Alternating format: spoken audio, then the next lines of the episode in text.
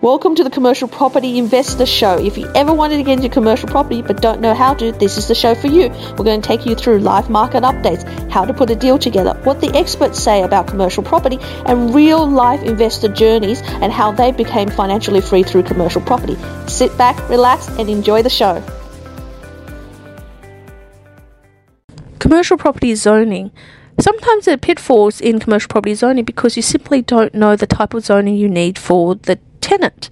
So, for example, you have a warehouse property, but then you had a tenant that come in and it fitted it out as 50% office space and 50% uh, warehouse. Then what happens there is that you've got a non-compliant premise, and that you may need to apply for the council for change of use. But maybe the tenant is also using the premise, but they're not compliant. So, for example, if they're an education institute and they're just in an office space, they actually need particular type of zoning and compliance to be able to do what they do.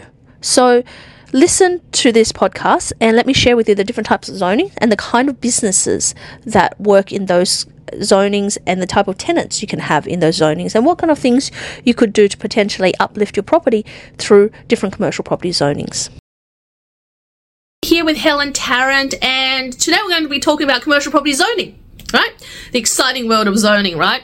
Well, for most of you, you probably don't really want to know about zoning, but it is important in commercial property, especially when you know want to know what you can do, what you can't do, but mostly how that relates to your tenants, right? Because what can you do in a residential property uh, or, or residential zoned commercial, right?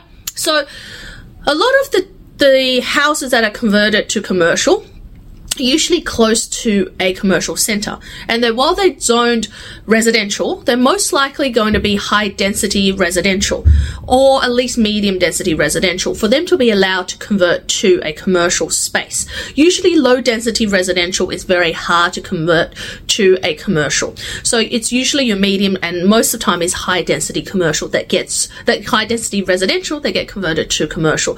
So if you're in a residential zone, you can still have a commercial property what you can do with that commercial property is you can put medical, allied health, dentist, so anything around there, and you can definitely look at putting childcare in there or convert it to childcare. So those are the things that actually look uh, are, are, perfect for uh, your residential with commercial. A lot of times you also have what they might call um, a neighborhood center or neighborhood uh, area or a neighborhood zoned, and that is a a commercial zoning for a neighborhood strip of shops, which allows mostly for retail and sometimes office space, but definitely not for warehousing type of, of tenants.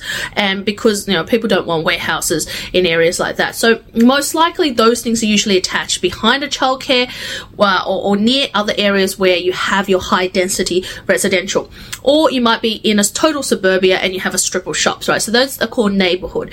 And neighborhood usually allows for retail. So that might be supermarkets that may be definitely your cafes uh, bakeries maybe even hairdressers and, and beauty um, your all your restaurants and and uh, maybe even a pharmacist uh, um, sometimes a GP, but most of the time it's to do with retail, right? So that's the type of tenant you can have in there. So your butchers and, and things like that. So that's your specialty del- delis. So that's your neighborhood zone. And you see that quite a lot. And you see that especially around the regional areas where there's a lot of neighborhood zoning as well. And you also sometimes get neighborhood zoning where you have partly commercial at the front and residential at the back, because that used to be where you have your milk bars, right? You have your milk bars where, or your convenience stores where you have people operating from the front and they actually live at the back as well. So that's your your other commercial zoning. The other ones that come through this, I mean, that are taken for granted is you know, you've got um, business centres and commercial centres, or uh, which is zoned for the commercial hub of, of a city. So those things are given, right? You know you can do high rise commercials of three, four, five, or ten stories. Uh, you can do mixtures like Surfers Paradise when they have no height restriction. You can do commercial with residential above, and also in areas where you already are seeing you seeing uh, a retail and office space. You don't even really need to check the zone. It is what it is, right? But what's interesting is the zoning for industrial. Zoning for industrial is actually quite important because zoning for industrial depends on allows you to do light industrial, medium industrial or heavy industry, right? And there are actually three very different types of, of zoning that allows for the different type of tenants. So your light industrial typically is your tilt slab warehouses, small warehouses in a hub or in a business park, those small business warehouses. So they're 200 to 400 square meters, usually with a mezzanine floor, allowable for an office space where people come and pick up goods as well. Plenty of parking is needed because you've got visitors, you've got people coming in and out, and you've got turning bays and, and areas for people to do trucks and deliveries. Uh, but they're typically what we call small business operations. In there, you'll be able to say that these light industrials will allow for martial arts schools, it will ask for dance schools, you can put community halls in there and gatherings in there. You could do allied health, or you could do allied health like equipment distributions out of there. Sometimes, and most of the time, where you're looking at uh, commercial kitchens. People are doing a preparing food and doing distributions that is in your light industrial zones. So a lot of these things are your trade kind of tenants, and that you can do business to consumer. Not all the time to operate the, a retail store, but for people to do pickup. Uh, and you might find you know the areas where they have sort of like a pop up sort of they can have a discount store where people come there. They really are manufacturer, but you can pick up you know or you can quickly buy an outfit or something. And you know kids clothes, baby goods. Um, things that they would distribute online they could you know you can also go there and pick it up. So that's those type of warehouse and they hold their value really well and is the most popular type of uh, investment at the moment. And but that is usually your zoning. Now to be a warehouse zoning or zone industrial there is criteria as how much office space or how much um, working space versus how much warehouse space. And typically that's anywhere from uh, 2080 is the split, uh, going up to maybe 4060 is the split, depending on how much parking you you have, uh, depending on what's what's in the light industrial parks, uh, and depending on you know how close you are to a center as well. But typically, when it's 80 20, you've got 80% warehouses, which means you've got the clearance for the warehouse. You usually have one or two roller doors. You've got a little office, or maybe you go up the stairs to a mezzanine office and you still have clearance. It's mostly warehouse. Now, this is where you run into trouble where most people go, Well, I'm a business that operates out of there. I'm B2C as well as B2B. Uh, I do distributions, but I need a hell of a lot more operational space for my staff members, and I also maybe need a meeting room. So they tend to convert that. So downstairs, they make it into a meeting room, upstairs, and make it more. Now they've made it into more a 40 60 or 50 50 which then makes it non compliant, and then you've got a change of use. So, what happens with a change of use is that you have to apply to the council or your local authorities, depending on where you are located in which state, but the local council to apply for a change of use because you're no longer a, a warehouse or industrial, you're now more maybe a retail, now you're more office space driven. So you have to really get an approval to have your business in there, right? There's allowable businesses and there's businesses that are not allowable. And, and sometimes that requires you to an extra contribution to the council because now that's changed. Sometimes things are not allowed because there's just not enough parking spaces. Or sometimes it's uh, the the it's not you just operate you have tenants who operate from there without council approval or you as an owner occupier may operate out of there without council approval but the thing is the moment the tenant moves out, it becomes compliant because all the structure is gone. The moment you move out of your business, it becomes not uh, compliant again. So it's really tenant specific and it's really up to the tenant to get that approval. If it's not and they come and the council comes and gets shut down, it's really their issue, not yours. You just got to make sure that's clear, but it's worth monitoring as well. So that's light industrial. Then we have medium industrial. So medium industrial is freestanding industrial property, usually on one or two thousand square meters of land.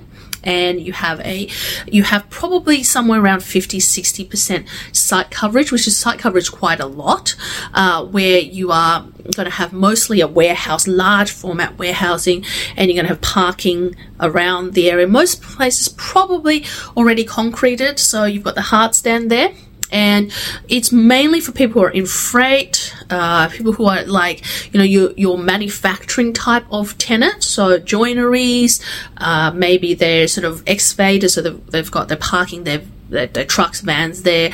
Um, potentially, they might be doing some kind of manufacturing, uh, or they might be sort of the storage and giant warehouses for things like a Petbarn, uh, or or another one of those um, logistics that are online stores where they're sort of much larger and they're doing things on site as well. So a lot of that's around the bathroom, trade, um, building kind of uh, welding uh, kind of tenancy that you have. They tend to be really long term tenants. Some of them will have hoists, some of them will have spray booths, some of them will really be really entrenched in the business. And once it's there, it, it's going to be rough and dirty, the property, but they're going to be there for the long term as well. So that is really where you are going to. That's where your medium impact industrial is. Now most people get medium impact industrial or medium industrial. You can divide that into two a larger warehouse into two. You just got to make sure they don't conflict each other as they come around. So the best is one goes one side the other one goes the other side and there's a way of getting out whichever way you are. That is the best way. Um, and of course there is of the, the, the idea of sort of how much density you have in there because medium impact is actually the type of tenant in there. So, you know, your trucks and things coming through and how much impact they have on the land uh, over, you know, and if you get more tenants, it becomes, uh, the, the, the density of it becomes more, it goes the other way, it becomes sort of more light industrial because the, these tenants are not manufacturing tenants anymore. So that may or may not affect the use but mainly it's a logistic point of view as well. So you don't want, you know, I've seen medium impact when one tenant is actually blocking the driveway of another tenant because they do repairs and the other tenant is also a repair tenant maybe for aircon or the other one does it for trucks or caravans and they end up blocking each other's way and they end up being in a kerfuffle, right? So that doesn't work. And then finally, we talk about heavy industry. So heavy industry is your large, large land. So we're talking minimum five, uh, 5,000 square meters to possibly 7,000 square meters to 10,000 square meters and beyond. A lot of times, if you're doing something like for toll, it will have almost no building on it. It will just be um, a hard stand where they can put their shipping containers on there, and they've got really large semi trailers coming through. If it's sort of you know a lot of the dairy farmers uh, when they do the freights and, and cold storages are in the heavy industry because there's a lot of transportation. Um, you know things like uh, when they're doing uh, builds, like like if they have construction industrial infrastructure builds, they're often in heavy industry, and some training organizations where they're teaching people to drive trucks and stuff are in heavy industry. So your large format industrial has a lot of land, very little building occupation is probably somewhere around 20 to 30% of building, but mostly 70 80% of land is the land they actually need and that's the value, right? So that the value is actually in the land less than that. So, but heavy industry allows you to do a lot more. You can, you know, definitely open up, and heavy industry or uh, gives you the option that in the future, as the area gentrifies, I'm getting fancier, as the area gentrifies, you would find that there's ability to be able to really change that into medium impact and then to light impact and the value is into uplift that through a development of putting other parts of warehouses in there or restructuring the, the layout where you've got other sheds and warehouses and you can you know you can put different types of tenant in there. So so that's the benefit of it. But as it is you'll find that you know you get a lot of land you know for the same million dollars you might be buying a you know in the city you're buying fringe of any city or fringe of any regional area, but you're getting a lot more land, uh, and the tenant is obviously using it as very functional space as well. So that's really your kind of zoning explained. I mean, there's various ways of different zoning and different states are termed differently, different things. Uh, one of the things to watch out for, you know, is things where you've got heritage over heritage overlay. So you've got heritage, which is, you know, registered for heritage or heritage interested, uh, which is the local council's deem of, of heritage. And if it's got that heritage, sometimes it's really hard if you have to keep that facade, especially in regional as well. So these are the things to look at. Um, I normally wouldn't touch heritage because it's harder, even with a, um, a council interest, depending on what kind of specifications, you can make it harder to maintain in the future as well. But with that, all that in mind, there's many varying forms. It depends on what you plan to do and the type of tenant you want in that property and what you could come, bring to the table with an uplift in the future of, of the property or the area. If the area looks like It's gentrifying from from heavy industry to light, so you're going to get an uplift in the value of the land. If it's looking like it's going from medium to uh, to light, it means that you'll get the uplift by building something on it as well. So no matter what it is, when you're looking at zoning, it's a long term play. It's maybe a seven to ten year play to what you would do with the property in the future. Right? Some properties it is as it is. Some properties has the the ability to build and develop. So you've got to look at your long term strategy and work out exactly what you're looking to achieve. Right? And with that in mind, if you've got a property and you're not sure and you're not sure if you want to develop, you're not sure what you want to do, reach out to us. HelenTarrant.com, Unicorn Commercial Property. In the meantime, more information strategies around commercial property, get the book. The link is below. Let me know what else you want to learn, want, want to know. Bye for now. So there you go, different types of commercial zonings. But remember, there's also subzonings for a lot of things in terms of when you do resi commercial or when you're trying to do a development or a build in the commercial property space. Zonings vary from state to state, and sometimes councils can put an overlay into different areas of zoning, especially when it comes to heritage.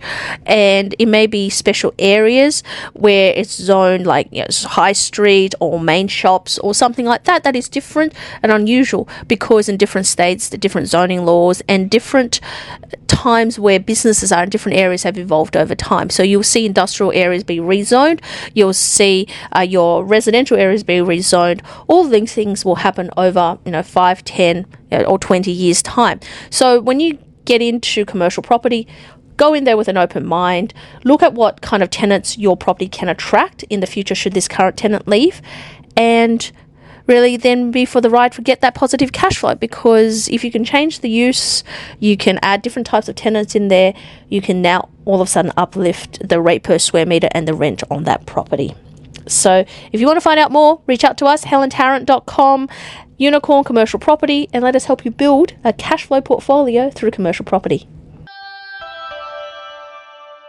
You've been listening to Commercial Property Investor Show. Tune in to the next episode to find out how you too can replace your work income with passive income through commercial property.